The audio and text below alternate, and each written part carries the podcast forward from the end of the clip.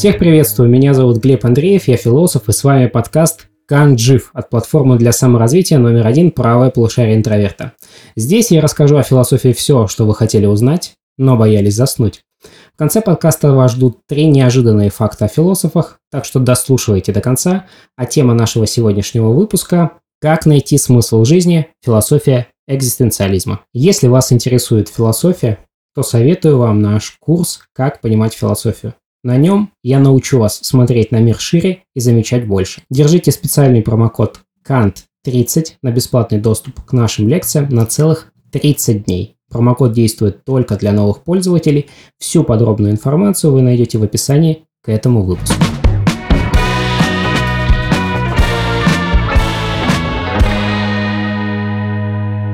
Ну что ж, давайте начинать. Сегодня у меня в гостях два наших алмаза, два наших бриллианта. Это София Мартвинкина, наш психолог. Соня, привет. Привет-привет, Глеб. Я очень рада присутствовать здесь, потому что я очень люблю экзистенциализм. Я знаю, что его многие недолюбливают, но я, можно сказать, фанат.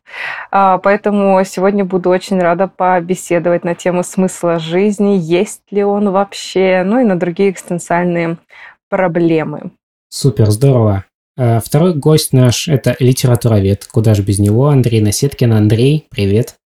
Да, всем привет. Действительно, тема очень интересная, с литературой тесно связанная. Но вообще мне вот двадцатый век и философия двадцатого века, она вот тоже очень привлекает. Мне кажется, что тут можно найти многие ответы на интересующие нас сегодня вопросы. Андрей, мне нравится, что мои гости приходят в мой подкаст и начинают отбирать хлеб у меня сразу. Хлеб у Глеба отбирать – это, конечно, святое дело, но мне нравится философия. Нет, ты за литературу сегодня отвечаешь. Ладно, шучу. Дорогие друзья, это, конечно, шутка. Не думайте, что я такой своенравный человек. Давайте начнем с первого вопроса. Что вы думаете об экзистенциализме? Давайте начнем с Сони. Она уже так коснулась этой темы. Что думаешь? Обожаю. А, обожаю, не знаю почему, эм, но полюбила его уже давно. Честно скажу, то, что я не экзистенциальный психотерапевт, то есть я не использую экзистенциализм, то есть основы, техники, методы в своей практике. Я ка пэ тэшный специалист, эм, но... Я скажу эту фразу, такую заезженную, но, как, знаете, такая как философия жизни мне очень нравится. То есть все эти умозаключения, вся эта мысль о том, что смысла жизни нет, о том, что каждый человек одинок сам по себе. То есть вот это вот все мне нравится. Вот этот весь, с первого взгляда, пессимизм, но это же настолько оптимистичные на самом деле мысли. Мы сегодня, думаю, это обсудим, насколько экзистенциализм на самом деле оптимистичен. Как по мне. Мне он очень нравится этим всем. По крайней мере, он очень неоднозначный, это точно. К нему неоднозначное отношение, и вот мы сегодня как раз обсудим, почему некоторые считают, что это на самом деле страшный пессимизм, абсурд, э, спасайся, кто может, а может быть, на самом деле в этом заключается оптимизм, а может быть, вкину я такую версию, на самом деле это просто реализм, и это некоторый итог двадцати веков, двадцати пяти веков исследования философии в том числе, и это просто вот... результат этого всего. Андрей, скажи, пожалуйста, что ты думаешь об экзистенциализме? Ну, на самом деле, мне кажется, что экзистенциализм очень хорошо описывает положение человека в двадцатом веке. Мне нравится мысль, что экзистенциализм, он возникает как раз-таки после провозглашения смерти Бога Ницше и заполняет весь двадцатый век вплоть до смерти автора, который вот провозглашает уже Ролан Барт. И как бы двадцатый век – это такое пространство между двумя смертями. Смерть Бога и смерть автора. То есть человек, он остается абсолютно один, он не знает, на какие вообще ориентиры опереться, да, потому что уже и религиозный институт как таковой, он не оказывает такого сильного влияния на общество. Но и человек... как бы оказывается без посредников, он вступает в прямое взаимоотношение с какими-то сложными вечными вопросами и не, не может найти на них таких как бы очевидных или простых ответов, как это можно было еще сделать в девятнадцатом веке. Поэтому, наверное, для меня экзистенциализм – это именно примета определенного времени, определенной эпохи. Да, интересная позиция. На самом деле, если говорить о философии, то... с точки зрения многих и многих философов, специалистов по философии, э, говорят они о том, что Экзистенциализм – это на самом деле последняя большая, быть может, система или школа в философии и, может быть, самая влиятельная в двадцатом веке. Сложно сказать, как к этому относится постмодернизм, который был после. Сложно сказать, как его рассматривают. Но экзистенциализм, оставаясь очень разнородным течением, с учетом того, что многие из тех, кого относят к экзистенциализму с точки зрения философии, на самом деле не признавали, что они являются экзистенциалистами, поэтому это еще интереснее. Это очень разнородное, необычное и самое интересное, наверное, в экзистенциализме то, что он выходит за пределы одной какой-то страны. Да, некоторые говорят о том, что он начался в Германии, может быть, согласимся с этим. Может быть, он начинается с Ницше, а может быть, не с Ницше, а может быть, с Киркегора, из Дании получается, но так или иначе Франция, Германия, Россия, везде он получил свое распространение, и это очень интересно. У меня в этой связи второй вопрос. А у меня вопрос, Глеб, к тебе. Как ты относишься к экзистенциализму? Ну, то есть ты у нас спросил, теперь вопрос к тебе. Как ты относишься как наш главный философ?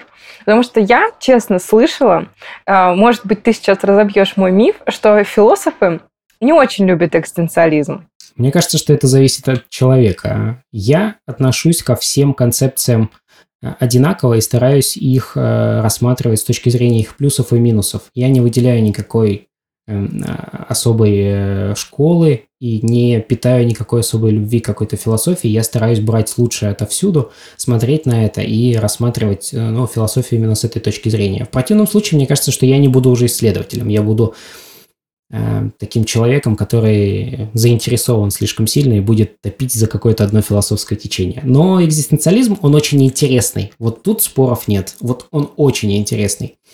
Но как он развивается, это вопрос такой э, очень неоднозначный. И мне кажется, что это забавно, наверное, что философское течение, которое было в двадцатом веке совсем недавно, таким крупным и важным, оно даже до конца не изучено, оно даже до конца не препарировано, мы не знаем, с чего оно началось.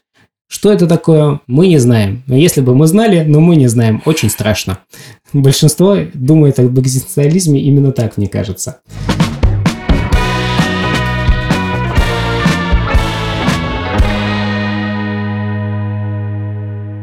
Вопрос у меня к вам следующий. Почему, как вы думаете, он был так популярен? Я могу сказать, почему он был так популярен с точки зрения философии. Это некоторое ощущение общего кризиса или некоторое ощущение э, необходимости перестройки всей философской системы, возврата к определению того, что же такое бытие, что такое сущее. Э, тут немножечко такие страшные брови Хайдеггера надвигаются на нас и смотрят на нас этим пристальным взглядом страшным. У меня вопрос к вам. Почему, как вы думаете, он был так популярен? Давайте начнем в этот раз с Андрея. Извини, Соня. Извини, извини, пожалуйста. Давайте начнем с Сони. Отвоевала свое место под солнцем. Я просто хотела... Мне сразу же приходит эта фраза. Бог умер, да? Бог мертв. Религия отошла на второй план ведь. И... Что я знаю? Поправьте меня, если я не права. Религия отошла на второй план, и людям потребовались ответы на вопросы, которые возникли. А в чем тогда смысл жизни? То есть религия нам дает очень понятный трактат, как жить. То есть в чем смысл жизни, да? Там, покаяние, жить э, э, определенным образом, да, вести какие-то определенные, делать определенные поступки, дела, быть хорошим человеком и так далее. Если Бог больше не главный, условно говоря, то что делать? И здесь открывается очень много вопросов, на которые как раз экзистенциализм и отвечает. Он отвечает, конечно же, очень коряво. Ну, то есть, давайте честно, он не дает точных ответов, что делать, но, по крайней мере, дает почву для размышления. Ну, то есть, он отвечает на те вопросы, пытается, по крайней мере, дать размышления. В чем смысл жизни?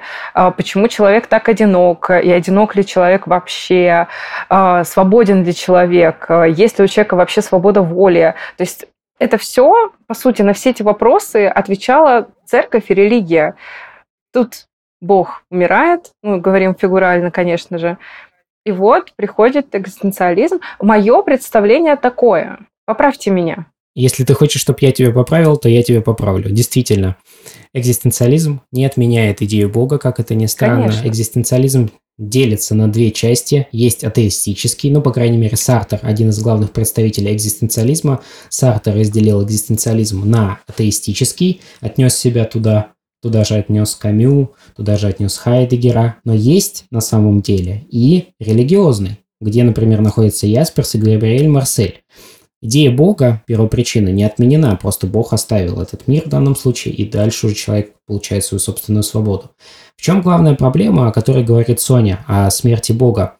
Смерть Бога здесь не нужно понимать, что э, мы якобы убили э, метафизическое существо. Речь о том, что мы, как люди определенной культуры, об этом говорит Ницше, мы больше не нуждаемся в идее Бога, мы отменили некоторый план на жизнь, мы отменили некоторое единое понимание э, ценностей наших, в первую очередь религиозное, у нас нет необходимости в спасении, как у людей, и вот таким образом Бог умирает, Бог оставляет мир, потому что человек в нем больше не нуждается. Вот в чем главная проблема, но возникает естественная ответственность, о ней еще поговорим чуть позже. А пока слово Андрею, как ты думаешь, почему экзистенциализм был так популярен?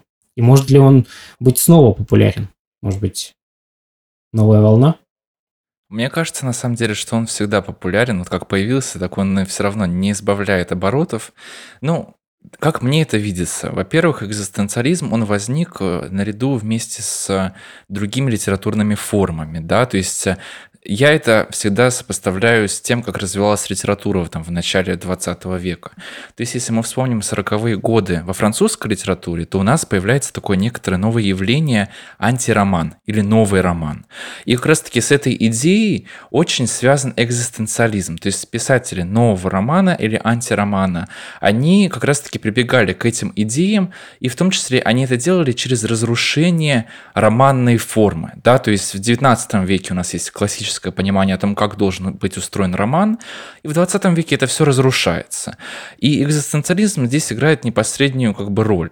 Жан-Поль Сартр, как раз-таки один из таких главных экзистенциалистов, французский писатель, философ, он является одним из предтечей да, этого нового явления, и мне кажется, что экзистенциализм, он популярен по той причине, что это что-то новое. Это какое-то новое направление мысли, да, которое отражается в каких-то формах, формах искусства, формах литературы, и оно находит там вот это свое воплощение и выражение. И человек, он, в принципе, склонен к чему-то новому. Даже вот если мы действительно отказываемся, понятное дело, что это условность, да, все это вот смерть Бога, это скорее как бы диагноз, да, это не убийство, а диагноз, я бы так сказал. И здесь у нас интересно получается, поскольку для человека, ему, мне кажется, увлекательно пребывать вот в некотором новом, непривычном для него состоянии, и это связано все равно с самокопанием. Экзистенциализм, как мне представляется, он очень сильно связан с самокопанием. А человек, в принципе, к этому склонен. Он открывает какие-то новые грани в себе, и вот эта философия, она только как бы провоцирует это. Хороший вопрос насчет Бога. Я приведу совершенно другую цитату, то, с чего начинает непосредственно свою философию Сартр, тобой упомянутый. Он говорит о том, что философия экзистенциализма начинается с цитаты Достоевского. «Если Бога нет, то все позволено». Но это не цитата Достоевского, не прямая цитата, и ее вообще там, в, собственно, в «Братьях Карамазовых» нету. То есть экзистенциализм – это профанация, он начинается ни с чего, с какой-то придумки, получается, что так. Поправь меня, если я не прав. Да, действительно, такой фразы нет у Достоевского в «Братьях Карамазовых». То есть косвенно, вот про дозволенность, говорит старица Зосима, это такой один из главных героев «Братьев Карамазовых», такой носитель идеологической правды, можно сказать, Достоевского. Но эта фраза «если Бога нет, то все дозволено», она настолько распространена, да, как цитата Достоевского постоянно где-то публикуется, но у него этого, этой идеи в принципе нет. Можно сказать, что она транслируется просто как бы невербально, то есть Достоевский это не формулирует. Но вот у меня встречный вопрос к Глебу. Как раз-таки, если мы уже заговорили про Достоевского, то многие считают истоком вообще экзистенциализма не братьев Карамазовых, а записки из подполья, где у нас есть как раз-таки подпольный человек, который ведет эти записи, он отстранился от всего мира, он пытается осмыслить себя как раз-таки в духе экзистенциалистов, вот даже в духе главного героя романа «Тошнота» Сартра, я бы даже так сказал. И таким образом он себя обособляет, и вот этот прием мне очень напоминает экзистенциализм. И как раз-таки записки из подполья считаются таким началом его. Вот правда ли это так? На самом деле, с точки зрения философии, с точки зрения курсов по русской философии, изучают Достоевского в первую очередь по этому источнику, по запискам из подполья. Это классическое произведение, но я бы, знаешь, не путал причины и следствия. Ты сказал так интересно, что вот он действует в духе тошноты. Я бы не сказал, что он, главный герой, сам по себе остается один, и он вдруг задумывается о своем одиночестве. То есть его к этому общество скорее подталкивает, и он начинает думать о том, почему же он одинок, в чем вообще смысл жизни, может ли быть он найден и прочее. Но это действительно по-настоящему, если вас интересует такая тема, почитайте. Это не очень объемное произведение, но очень интересное, очень наполненное. И не думайте, что вы его поймете с первого раза. К сожалению, это вряд ли возможно. Может, и с третьего раза не совсем получится понять все до конца.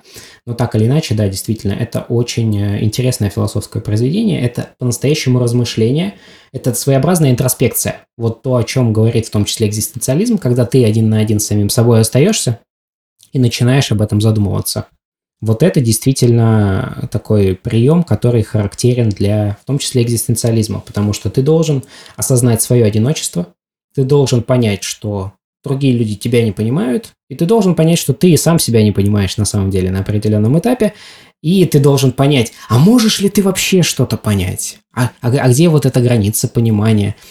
Э, тема, о которой начала говорить Соня, проблема непосредственно вот, э, убийства Бога, то, о чем говорил Андрей дальше.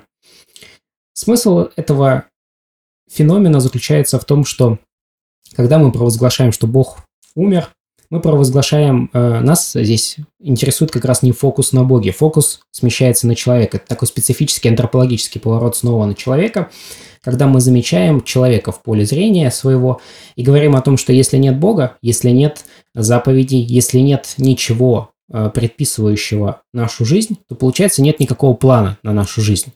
Нет плана, а как действовать? То есть мы, получается, абсолютно свободны. Плюсы – мы свободны, минусы – мы свободны. То есть плюсы и минусы одни и те же. Получается, что у нас возникает э, ситуация, в которой у тебя вся жизнь впереди, условно говоря, когда ты осознал этот момент. Неважно, сколько лет, дней или минут осталось тебе жить. У тебя жизнь впереди. Ты с ней что-то должен сделать, и совсем непонятно что. Ты можешь быть хоть панк-рокером, хоть там философом, кем угодно. Нет никаких особенных требований к тебе, нет никакого плана, потому что нет никакой модели человека. Вот есть условное яйцо, и оно когда-нибудь станет курицей. Это другой вопрос. Кстати, давайте поговорим об этом. Что было первым, как вы думаете, курица или яйцо? Задам вам самый философский вопрос, самый идиотский вопрос с другой стороны, но самый философский. Я как-то думала об этом. К чему пришла? Не помню. Яичницы? Яичницы? К динозавру. Было сначала яйцо. Так, отлично. Андрей, что было первым, курица или яйцо? Я всегда об этом задумывался, и мне всегда казалось, что яйцо. То есть вот я прям убежденный в этом отношении человек. Все. Это диагноз, я точно могу сказать. Вот я, по одному этому вопросу я точно могу определить, человек, э, понравится ему экзистенциализм или нет. Почему? Потому что экзистенциалисты фактически считали то же самое. Сначала появляется яйцо, некоторые возможности, а кем оно станет? Утконосом, динозавром, курицей. Это разворачивается потом. Но это с точки зрения человека. Да? То есть человек сначала рождается, а потом кем-то становится. И только в конце жизни мы можем признать, вот все, точка невозврата, смерть. И здесь вот мы можем засечь. Этим был человек. Вот то-то и то-то о нем можно сказать. Условно говоря, как Маяковский бы сказал, что типа э, из стольких-то, стольких-то котлет миллионов твоих четыреста тысяч. Вот это точно экзистенциализм в этом смысле. Поэтому у него нет никаких сомнений, что было первым яйцо. Так что с точки зрения экзистенциализма вы теперь знаете, как отвечать на этот вопрос. Так что меня, дорогие друзья, не удивляет, что вам нравится экзистенциализм, потому что вы даже в его, скажем так, категориях думаете. В категориях. Так, вот... Глеб, а Ты не ответил опять на вопрос на свой, а ты э, все-таки во что веришь, в яйцо или в курицу? Я... Мы добьемся от тебя ответов на этом подкасте. Ты не уйдешь. Хорошо. Мне нравилась когда-то формулировка, что курица и яйцо – суть одно. И неважно, что было первым. Ну ладно, давайте я отвечу на вопрос, не буду вот уходить в эти дебри и выпендриваться, как будто я умный. Не буду делать вид. Мне это не идет, я знаю. Я думаю, что было первым яйцо. Была первым возможность, если мы не представляем себе, что будет после него. И вот мы не биологи, и мы видим перед собой яйцо, мы не знаем, что, что из него получится. Я думаю, что было первым яйцо, а потом уже э, было нечто. А вот чем оно было, курица или динозавром, это уже вопрос второй. А можно я продолжу ряд бестолковых вопросов? А что тогда нравится тем людям, которые считают, что курица появилась первой? То есть это такой тест, какая ваша философия?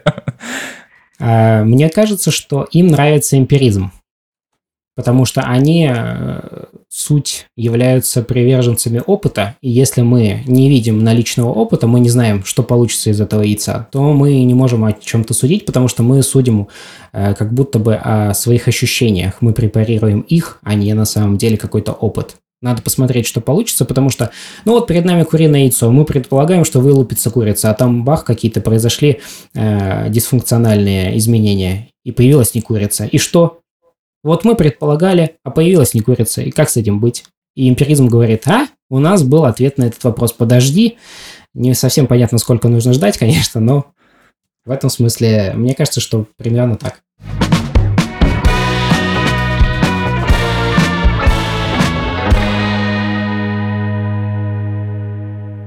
Слушайте, я хотела задать вам вопрос, раз мы задаем вопросы друг другу. А, так как у нас сегодня подкаст про смысл жизни, я хотела спросить, есть ли у вас вообще смысл жизни? Давайте я начну с себя, потому что у меня только вчера спрашивали этот вопрос на большую аудиторию, и я нашел на него ответ. Мне кажется, смысл моей жизни заключается в том, чтобы э, распространять знания по философии и в том, чтобы делать жизнь этого мира чуть лучше. Может быть, при помощи своей собственной жизни, то есть соответствовать своим собственным принципам и в некотором смысле, ну, хотя бы своим собственным вкладом не делать жизнь других людей хуже. Вот так я отвечу. Угу. Ну, мне сложно ответить на этот вопрос на самом деле. Как-то раньше, вот год назад, если бы ты меня это спросила, я бы гораздо определеннее сказал тебе, потому что в последнее время как-то я задаюсь этим вопросом и стараюсь жить, как будто бы в жизни есть смысл, да, как будто вот есть какое-то предназначение. Ну, то есть, понимаешь, смысл, да, есть в повседневности, конечно, да, то есть какие-то повседневные радости, безусловно, там, но э, с точки зрения какого-то высшего смысла, да, у меня как раз-таки в последнее время вот возникают какие-то вопросы, сомнения. Мне вот интересно как раз-таки эта философия тоже экзистенциализма, потому что я чувствую, что она близка мне сейчас именно внутренне, потому что она не дает таких как бы однозначных ответов. И можно сказать, что я нахожусь в состоянии вопроса. Да? То есть я понимаю, зачем мы живем. Да, если так вот рассматривать, конечно, мы развиваемся как вид, мы развиваем землю, вообще как-то свои возможности, таланты, но с точки зрения какой-то высшей цели, это, конечно, у меня вызывает некоторые вопросы и сомнения. На самом деле Андрей описывает ситуацию, которую Хайдеггер назвал ситуацией «дазман». Когда мы э, закрываемся от мира и от проблем, от осознания своего собственного бытия какими-то рутинными задачами, э, какой-то вот бытовой своей жизнью. Встать, позавтракать, сходить на работу, вернуться, чуть-чуть пожить, посмотреть сериал, посмотреть фильм, почитать книжку, лечь спать и снова пойти на любимую работу. Вот эта рутинность заставляет нас отвлечься от очень важных проблем, как говорит Хайдеггер, от проблемы, в частности, смерти. Мы не замечаем, что мы смертны и что это в один прекрасный день или не прекрасный закончится. Жизнь закончится, что она вообще конечна. И только когда мы осознаем весь этот ужас смерти, на самом деле ее не стоит бояться, но тем не менее мы осознаем ужас в том смысле, что все закончится для нас. И мы понимаем, что вот тут и возникает вот это ощущение «дазайн», здесь бытия, вот бытия, когда мы вдруг осознаем, что мы осознаем свою собственную жизнь, что мы осознаем, что «а смысла-то нету», и, и вот это вот состояние, уже забота о себе, состояние нервозности некоторой, напряженности. Вот это и характеризует экзистенциализм в частности. На самом деле осознание своей смертности, я хочу продолжить эту э, тему, но осознание своей смертности, оно как будто бы наоборот дает повод жить. Сейчас постараюсь как-то объяснить, но самый, наверное, известный экзистенциальный психотерапевт в современности – это Ирвин Ялом.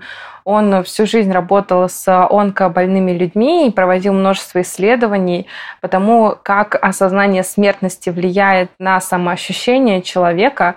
И он пришел к выводам, что, в принципе, столкновение со смертью, столкновение с ощущением, что жизнь конечна, оно приводит к тому, что люди, наоборот, начинают наконец-то жить. То есть они делают все, чтобы насладиться этой жизнью.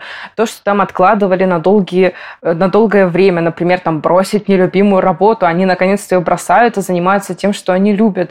Они посвящают время себе и действительно тому, что они хотят делать, то, что им нравится. То есть люди начинают наполнять свою жизнь, понимая, что она конечна. Даже если у них положительный прогноз, да, и даже если они выздоравливают, уходят в ремиссию, все с ними хорошо в итоге, но вот это столкновение с осознанием, в принципе, того, что жизнь конечна, оно дает положительную динамику в этом плане, что люди наконец-то начинают жить. Я поэтому вначале сказала, что многие считают, что экзистенциализм – это очень что-то печальное, что это что-то, ну это про смерть, это про то, что надо признать, что ты умрешь когда-то. Но по факту это осознание того, что жизнь конечна, дает ощущение жизни, что откладывать ну, жизнь некуда. Откладывать свое удовольствие просто невозможно. Мы таким образом не продляем жизнь. Мы от нее убегаем как будто бы. А вот осознание того, что смерть все-таки есть, и это такая данность человеческого существования, оно дает человеку возможность почувствовать себя живым, как бы странно это и не звучало, и наоборот позволяет человеку радоваться жизни и делать то, что ему в кайф, в удовольствие.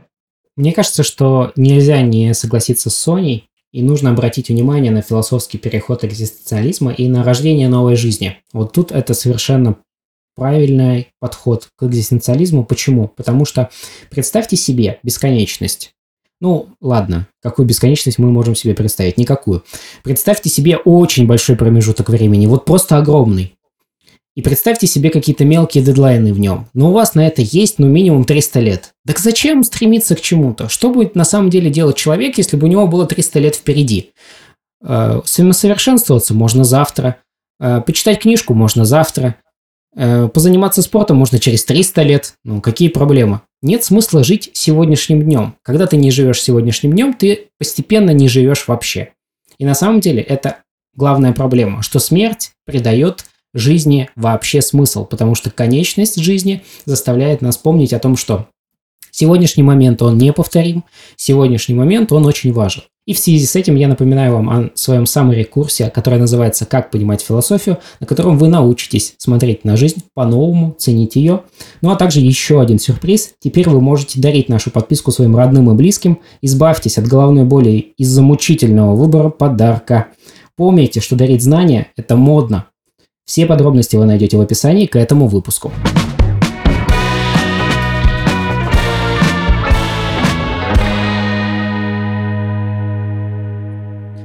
Соня, у нас остался один очень важный вопрос о смысле. В чем смысл твоей жизни? Давайте узнаем. Я очень долго боролась с этим смыслом. Как бы странно это ни звучало. Да, ну то есть э, у меня есть э, такая проблема, что я спасатель по своей натуре. Э, так сложилась жизнь, скажем так.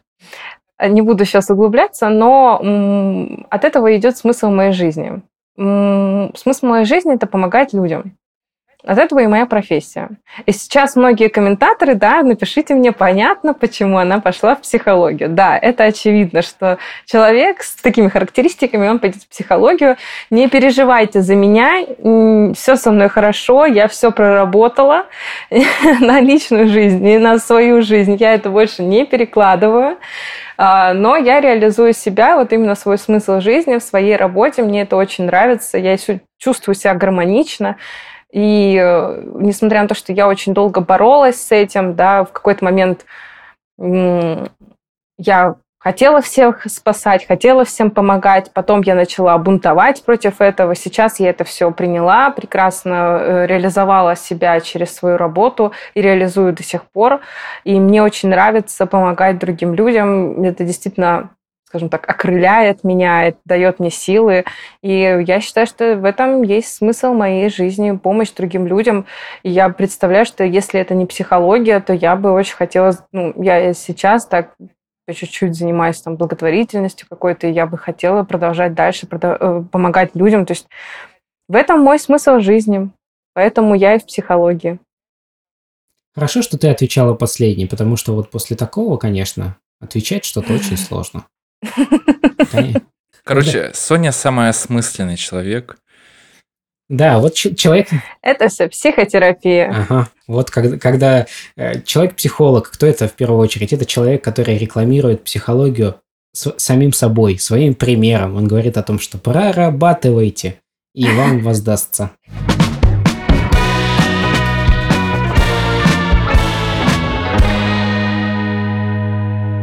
Но давайте вернемся к экзистенциализму. На самом деле, там же есть... Это же не только про смысл жизни. Я просто хотела, так как я очень люблю экзистенциализм, и мне кажется, он весь завязан на ответственности. Вам так не кажется, что это все лежит в основе всего этого выбора? Выбор смысла жизни, вопроса о свободе человека, о свободе его воли и так далее, лежит ответственность. То есть насколько человек берет ответственность за себя и за свою жизнь на себя же, а не перекладывает ее на других. Как ты думаешь, Глеб? Да, безусловно, это так. Тут даже вот совсем нечего сказать. Проблема свободы всегда оборачивается для нас проблемой ответственности. То есть мы должны осознать, что экзистенциализм провозглашает нет никого ответственного, кроме нас самих, за нашу собственную жизнь, за наш собственный смысл. Ни мир, ни Бог, ни родители, ни Иммануил Кант, никто из них не отвечает за наш смысл жизни. Так что ответственность на самом деле, она выступает на первый план. И более того, например, Сартр говорит о том, что у нас существует не просто ответственность, а выбирая себя, мы выбираем человечество в целом. То есть мы должны еще и помнить о том, что каждый раз, за каждое ответственное решение наше мы несем ответственность двойную, то есть человечество может на нас равняться. Еще и так, на самом деле, все серьезно к этому переходит. И тут я вспомню литературный пример. Здесь мы обратимся к Андрею. Андрей, скажи, пожалуйста, многие ли люди, знаешь ли ты таких людей, кто самовольно отказывался не по политическим причинам от Нобелевской премии по литературе? Ну, если не по политическим причинам, то у нас два примера таких, как бы, но самых ярких. Я знаю, к чему ты ведешь, я знаю, какого ответа ты от меня ждешь. Но я начну издалека и скажу сперва, что Лев Толстой отказался от Нобелевской премии, но там не было никаких политических причин, он как раз-таки просто не хотел быть селебрити, скажем так. Он хотел... Это звучит забавно. Да. Ну, я, конечно, примитивизирую немного, но... такой фигурой, скорее всего, которую ты хочешь, чтобы я сказал, это Жан-Поль Сартр, да, он отказался от Нобелевской премии по литературе как раз-таки из тех соображений, что он боялся, что эта премия, как бы, она создаст некоторые ожидания, в том числе от его произведений, то есть он боялся, что люди не смогут читать их критически, что вот это написал Нобелевский лауреат, да, и он вот от этих клише, он старался избавиться от всяких лишних регалий и тем самым как бы сделать свой текст максимально свободным от всего этого.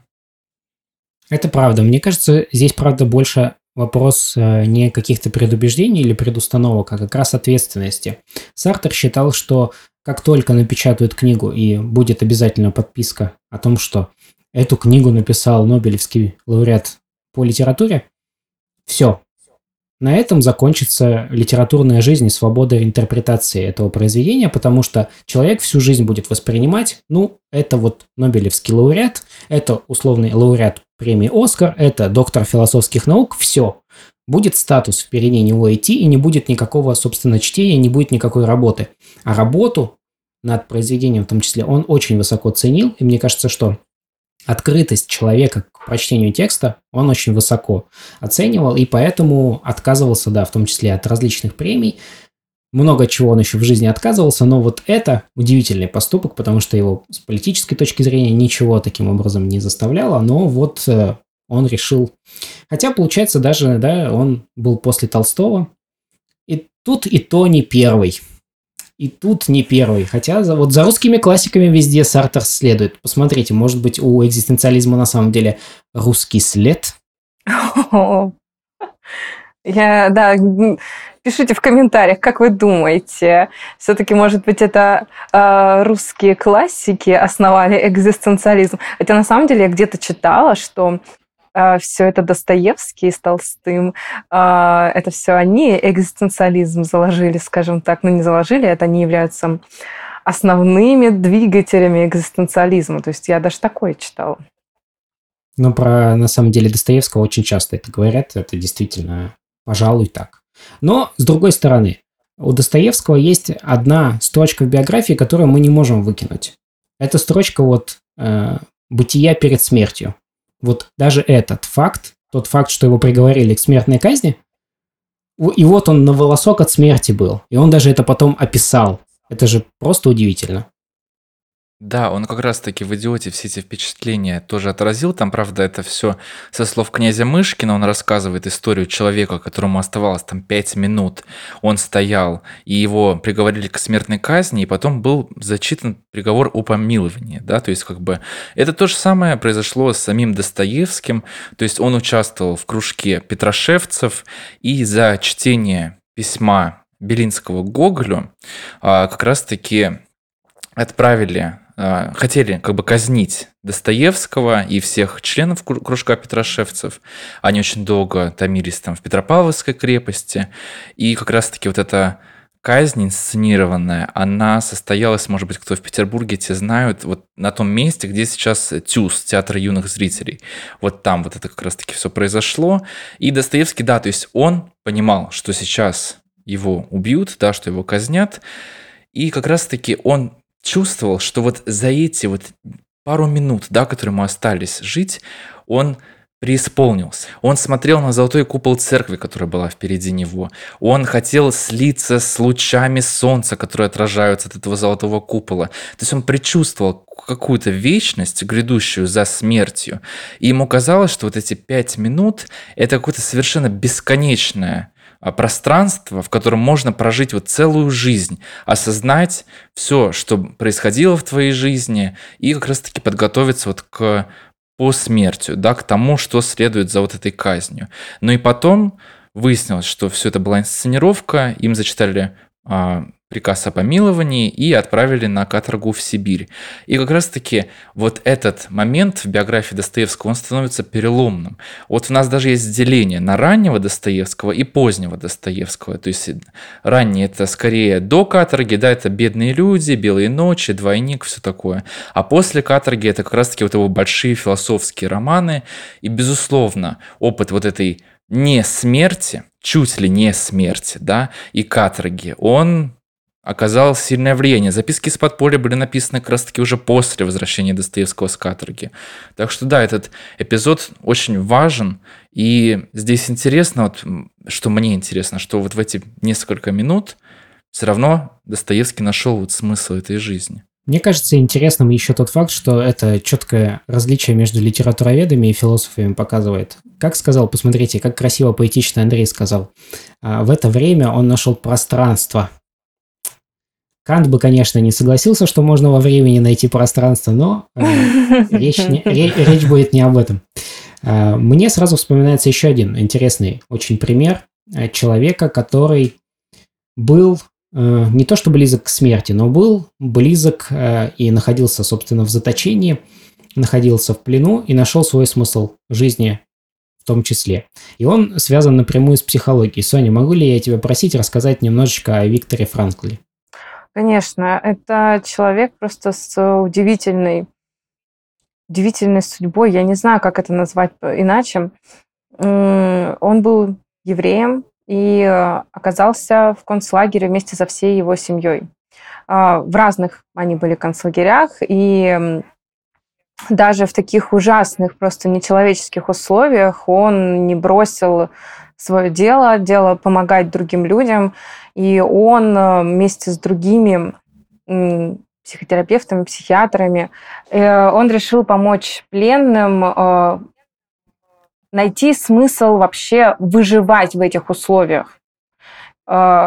Может показаться, что какой смысл, да, вообще это нечеловеческие условия, то есть мы представляем, какие ужасающие просто условия существования, это даже не жизнь, это существование были в концлагерях, и, конечно, смысл жить в таких условиях, он теряется моментально. Но Виктор Франкл увидел такую закономерность, что люди, у которых был хоть какой-то смысл жить, это не обязательно смысл был какой-то положительный, да, что мы видим. Вот э, сейчас все думаем о том, что смысл жизни – это что-то очень положительное должно быть, по типу там, помогать другим людям, э, увидеть родных, да, там, э, создать большую семью и так далее. Если был даже смысл отомстить, рассказать свою историю, да, то есть какой-то такой вот с негативным подтекстом, да, все равно люди дольше выживали, они дольше жили в этих условиях, у них был смысл жизни. Вот он сделал такое умозаключение. Виктор Франкл, конечно, проделал огромную работу в таких условиях, в концлагере. Он на обрывках бумаги, им было запрещено это вообще делать, то есть он все это где-то хранил, находил где-то обрывки бумаги, какими-то уголечками, там, чем только мог найти, писал свои заметки.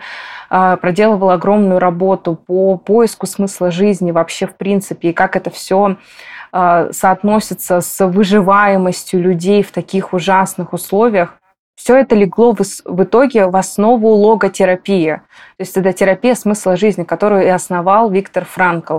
Да, он вышел из концлагеря, он проделал потом огромную работу, написал множество книг, поделился своей историей миру, и теперь его терапией является, ну, терапия смысла жизни, на которую все обращают внимание, когда мы говорим про поиск смысла жизни. И он как раз-таки обратил внимание, что нету одного единого смысла жизни. Да? Нам всегда говорят о том, что, ну, такая заезженная фраза, смысл жизни там в детях, в продолжении рода, в семье и так далее. Но, к сожалению или к счастью, это не так. И Виктор Франкл дает множество вариаций, какие могут быть смыслы жизни, в том числе, что каждый человек ищет свой смысл жизни, и этот смысл жизни помогает найти мотивацию жить вообще. Ну, то есть вы представьте, что пленным в концлагерях смысл жизни помог продлить их жизнь, да, найти мотивацию выжить в этих условиях. А что уж говорить про людей, которые, конечно же, не находятся в таких условиях. В принципе, нахождение смысла жизни в общем улучшит качество жизни каждого человека.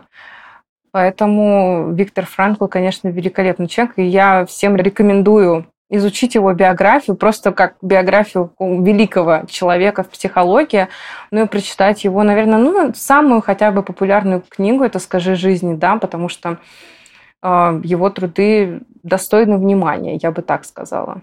Для того, чтобы э, представить себе полную картину какой-то его собственной жизни, представьте себе следующий случай, один из моих любимых в его жизни, о котором часто рассказывают. Э, у его пациента умирает жена, и он не находит себе места, не находит смысла жизни, у него большая любовь была к жене, к своей, и ничего не осталось в этой жизни, казалось бы. Он приходит к Франклу, и Франкл дает ему э, такое очень небанальное, альтернативное, интересное подход. Он спрашивает его: как вы думаете, если бы вы первым умерли, а жена ваша осталась, что бы, каково было бы ей? И клиент отвечает: ей было бы очень тяжело, я бы не хотел ей таких страданий. Франкл говорит, ну вот смотрите, а, смысл вашей жизни заключается хотя бы в том, чтобы избавить ее от таких страданий, посмотрите, а, какое большое дело вы совершаете. Ну и, мол, до следующей встречи, и на следующую встречу больше человек не пришел. Он обрел смысл своей жизни, он понял вот этот вот критически тяжелый очень момент, и он э, буквально с одного сеанса, получается, да, принял эту ситуацию. Это потрясающе. Это умение, конечно, заслуживает большого уважения. Да, и Виктор Франкл э, действительно много что сделал для экзистенциальной психологии, в том числе. И поэтому, если вы, как и Андрей тоже, да, находитесь на распутье и в поисках своего смысла жизни, то советую вам его литературу, потому что действительно смысл жизни окрыляет. И смысл жизни, он может оказаться не банальным. И для начала вообще, вот если так подумать, первичный, скажем так, смысл жизни может открыться для вас, ответив на вопрос: зачем я все это делаю? Ну, то есть, зачем я встаю по утрам? Зачем я делаю все то, что я делаю каждый день? Ну, если, да, у вас есть ответ на этот вопрос, это уже здорово, потому что в этом и есть смысл. То есть, зачем я, не знаю, там, еду в выходные на дачу к родственникам? Зачем я делаю вообще всю эту жизнь, живу? В этом и есть ответ порой на смысл жизни, потому что, ну, так я и пришла, то, что я, я на себе привожу пример, конечно же, что когда я ответила, что все, я, что я делаю, это для того, чтобы помогать людям, я поняла, что мой смысл жизни в том, чтобы помогать другим. Это здорово. Мне интересно узнать, вы когда-нибудь общались вообще, вот другой совершенно вопрос, общались ли вы когда-нибудь со своими друзьями, близкими, знакомыми о смысле жизни? Может быть, родители вам рассказывали, что вот смотри, как, например, мне папа говорил, когда я в школу не хотел ходить после августа, каждый раз у меня была трагедия, я понимал, что наступает первое сентября, папа мне рассказывал всегда, вот смотри, сынок, ты сейчас э, придешь в школу, там день, другой день, третий день, там вот школа, обучение и закончится, там снова лето. Надежду он мне всегда дарил. Я видел смысл своего обучения в том, чтобы дойти до этого лета. Потом, правда, у меня пришел спортивный период, и лета у меня не стало. Я ждал, когда я стану взрослым. Я стал взрослым, и все получилось. Теперь я больше не хожу в школу. Это ли не счастье? Это ли не смысл жизни? Наконец-то ее закончить. И э, у меня такой вопрос к вам, дорогие друзья. Э, о смысле жизни принято ли говорить у нас вообще? Как о нем говорят? Может быть, друзья когда-то с вами говорили, родители, кто-то. Поднимал этот вопрос с вами вообще, кроме философов, экзистенциалистов, писателей и психологов? Ну, я заметил, кстати, что люди не очень любят говорить на эту тему. Особенно, да, если мы берем старшее поколение, то они зачастую избегают таких вопросов, таких разговоров. То есть, мне тоже показалось, что вы не совсем меня правильно поняли, потому что я как бы не забываюсь в повседневности, да, а наоборот, для меня как бы... Мне сложно даже порой выполнять какие-то повседневные действия, потому что у меня нет какого-то вот высокого смысла того, вот зачем я все это делаю, да. Даже вот если а, я бы нашел какую-то задачу, там, например, помогать другим людям, то я бы думал, вот как бы, да, вот выше все равно смысл какой у этого всего, да. То есть я такой как бы неуемный в этом отношении, и как бы когда я стараюсь об этом поговорить, то зачастую не находится человек, который... был бы готов быть собеседником. Но чаще всего это люди гуманитарного склада, потому что я тоже в школе еще, да, когда начал задаваться этими вопросами, я учился в гуманитарном классе, и мы собирались все вместе, там, и вот эти ночные разговоры на кухне как раз-таки о вечном, о смысле жизни. Вот там были, конечно, прекрасные дебаты. То есть я заметил, что люди вот определенного склада, определенных интересов, да, любят эти разговоры, но почему-то большинство людей, они то ли недостаточно рефлексии, то ли просто они избегают этих вопросов. Но вот лично мой опыт говорит о том, что многие этого как бы сторонятся, не хотят об этом задумываться лишний раз. Я поправлюсь тогда, если Андрей меня не совсем правильно понял. Состояние, когда вот мы говорим про рутину, и когда мы не задумываемся о какой-то своей жизни, вот это я назвал дозман. Я не признал, а. что Андрей является дозманом. Никаких, никаких оскорблений на этом подкасте я не допускаю, не разрешаю, не в мою смену оскорбления в данном случае. Нет, я говорю как раз о том, что состояние. А вот когда ты обращаешься к смыслу своей жизни, когда ты задумываешься, а зачем чистить зубы? Хороший вопрос. А вообще нужны ли мне эти зубы? Может, я больше вот есть ничего не хочу. Вот, вот настолько тяжелое состояние, может быть, даже да, у человека, который сосредоточен на смысле своей жизни. Сонечка, пожалуйста, тебе слово. Я про смысл жизни говорила. Ну, это очень гендерная история. Сейчас объясню, почему. Я не знаю, как у вас, но смотрите. Так как мне уже двадцать семь лет, и я официально считаю старородящей, понятное дело, что каждый человек, с которым я встречаюсь, у меня нет детей, и я не планирую. Каждый человек хочет мне об этом сказать, то, что мне уже пора родить. Мое мнение о том, что там я хочу, не хочу, да, оно как-то отрицается и так далее. Я не знаю, мальчики, сталкивались ли вы с таким, что вам говорят, что вам пора скоро обзавестись детьми уже? Вот, кстати, интересно, вы с таким сталкиваетесь вообще? Да, такое бывает. Мне уже тридцать два, поэтому я с таким сталкиваюсь. Но еще, Соня, у нас есть другая гендерная история. У меня все еще нет дома. Я посадил несколько деревьев, но не вырастил сына. Соответственно, то же самое. Андрей. Ты хочешь меня спросить, беспокоятся ли близкие о том, что у меня нет детей еще? Но мне кажется, рановато еще. Вот. Но поэтому мне еще ни одного пункта не выполнено. Глеб хотя бы деревья посадил, а я ни деревья, ни дом не построил, ни сына не вырастил. Вот, поэтому... Ну вот, я, я говорю о том, что на женщину давление, потому что я женщина, я испытываю это давление, я поэтому говорю, конечно же, за женщину в обществе. И мы очень часто с подругами общаемся на тему того, что общество нам приписывает смысл жизни для женщины как рождение детей. И мы не спорим на этот счет. Ну, то есть у нас нету спора между друг другом, мы просто говорим о том, что, ну, как-то странно вообще говорить о том, что для всех этот смысл жизни един. Для кого-то действительно может быть смысл жизни в семье, в продолжении рода, да, в том, чтобы там рожать детей, воспитывать внуков. Там, вот. Это семейные ценности, это прекрасно. Для кого-то действительно семья является главной ценностью. Это без проблем, это выбор каждого человека.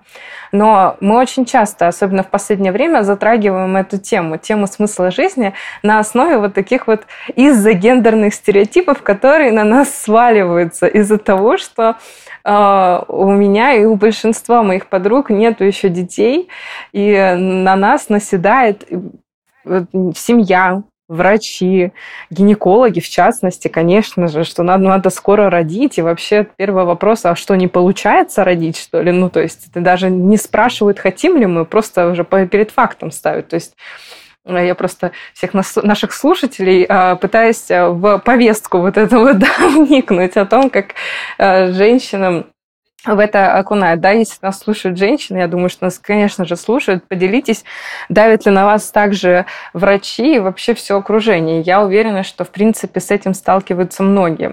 Но действительно это заставляет задуматься о том, есть ли у меня вот этот смысл э, моей жизни в семье, в детях, э, как, да, нам приписывают и так далее. Ну а вообще с разговорами... Тоже, извините, я займу много времени, но у меня был интересный разговор с моей мамой, как-то случился, про смысл. Я, когда у меня был такой пик, скажем так, кризис мой личностный, и я искала для себя какое-то счастье, назовем это так. Я хотела стать чуть-чуть счастливее в этой жизни, и когда я сказала об этом маме, конечно же, она говорит, в чем, она говорит, смысл жизни не в этом, не в счастье, смысл жизни в детях. Вот это единственное, что я от нее услышала про смысл жизни, и больше мы с ней никогда эту тему не поднимали. Ну, то есть, да, тоже такая установка, которая... Я боюсь, что старшее поколение, возможно, об этом не думало, а иногда я слышу от старшего поколения вообще о том, что это все ерунда новомодно, думать об этом обо всем, что нам делать просто нечего, и поэтому голову ерундой забиваем, чтобы не работать. Но они не понимают, что у некоторых людей работа такая, думать о смысле жизни. Мне кажется, да, лучше ты не можешь описать экзистенциалистов, работа у них такая, думать о смысле жизни. Да, это идеальное, вот идеальный слоган этого подкаста. Кто такие экзистенциалисты? Это люди, у которых работа думать о смысле жизни. Мне кажется, что это это очень важная и большая ценность самих по себе экзистенциалистов. Почему мы их сегодня вспоминаем? Почему мы говорим о том, что это крупная философская школа? Они подарили нам э, вот этот дискурс философский, и этот дискурс э, переметнулся на обычную жизнь. Нам вдруг подарили смысл. Мы его потеряли, как будто бы когда-то человечество его потеряло, а мы вдруг его снова обрели. И нужно говорить о том, что реальность заключается в следующем. Мы не контролируем акт своего рождения, не контролируем акт своей смерти, мы ничего о ней не знаем. Но так или иначе мы должны понять, что все, что между этим находится, мы заполняем самостоятельно. Да, безусловно, огромное количество обстоятельств давит на каждого. Воспитание, родители, давит на нас общество, давит социум, давит культура, давит традиции. Но мы понимаем, что некоторые выборы – это наши собственные выборы. Мы должны за них нести ответственность, и мы должны находить в них радость. Поэтому старайтесь все-таки поступать так, как хочется именно вам. Найдите себя и будьте по-настоящему счастливы. А напоследок я вам расскажу три интересных факта из жизни философов, которые докажут вам, что философы тоже люди. Итак, три факта. У Сартра был кот, у кота была кличка, кличка была «Ничто». Остается загадкой, конечно, как «Ничто» называл Сартра, но философское мяу мы пока не научились расшифровывать, все впереди, я думаю. Еще один экзистенциалист, Альбер Камю, очень любил футбол и бабушку, а бабушка не любила футбол, потому что Камю пачкать мог одежду, портить обувь, поэтому Камю всегда стоял на воротах, ну, чаще всего. Но признавался, что всем, что он знает о морали и человеческом долге, он обязан футболу. Вот такой неожиданный поворот. О. И последний на сегодня факт. По признанию некоторых студентов, Кант терпеть не мог незастегнутых рубашек. Если первая пуговица, как у меня сегодня, о ужас, скажу я вам, секрет открою, не была застегнута, лекция могла быть по-настоящему жаркой. По-настоящему Кант мог всю душу вытрясти из человека за вот этот небольшой буквально проступок, который бы мы сегодня так не оценили. Дорогие друзья, если вам понравился наш сегодняшний выпуск, то оставляйте свои комментарии, ставьте нам пять звезд на Apple подкастах, а также смотрите мой курс Summary «Как понимать философию». Мы обязательно поделимся с вами секретами, как же нужно понимать философию, как нужно смотреть кино и как при этом можно менять свою собственную жизнь. Напоминаю вам про подарок для новых пользователей. При оформлении подписки вводите промокод кан тридцать, и вы получите бесплатный доступ на целых тридцать дней. Все ссылки вы найдете в описании к этому выпуску.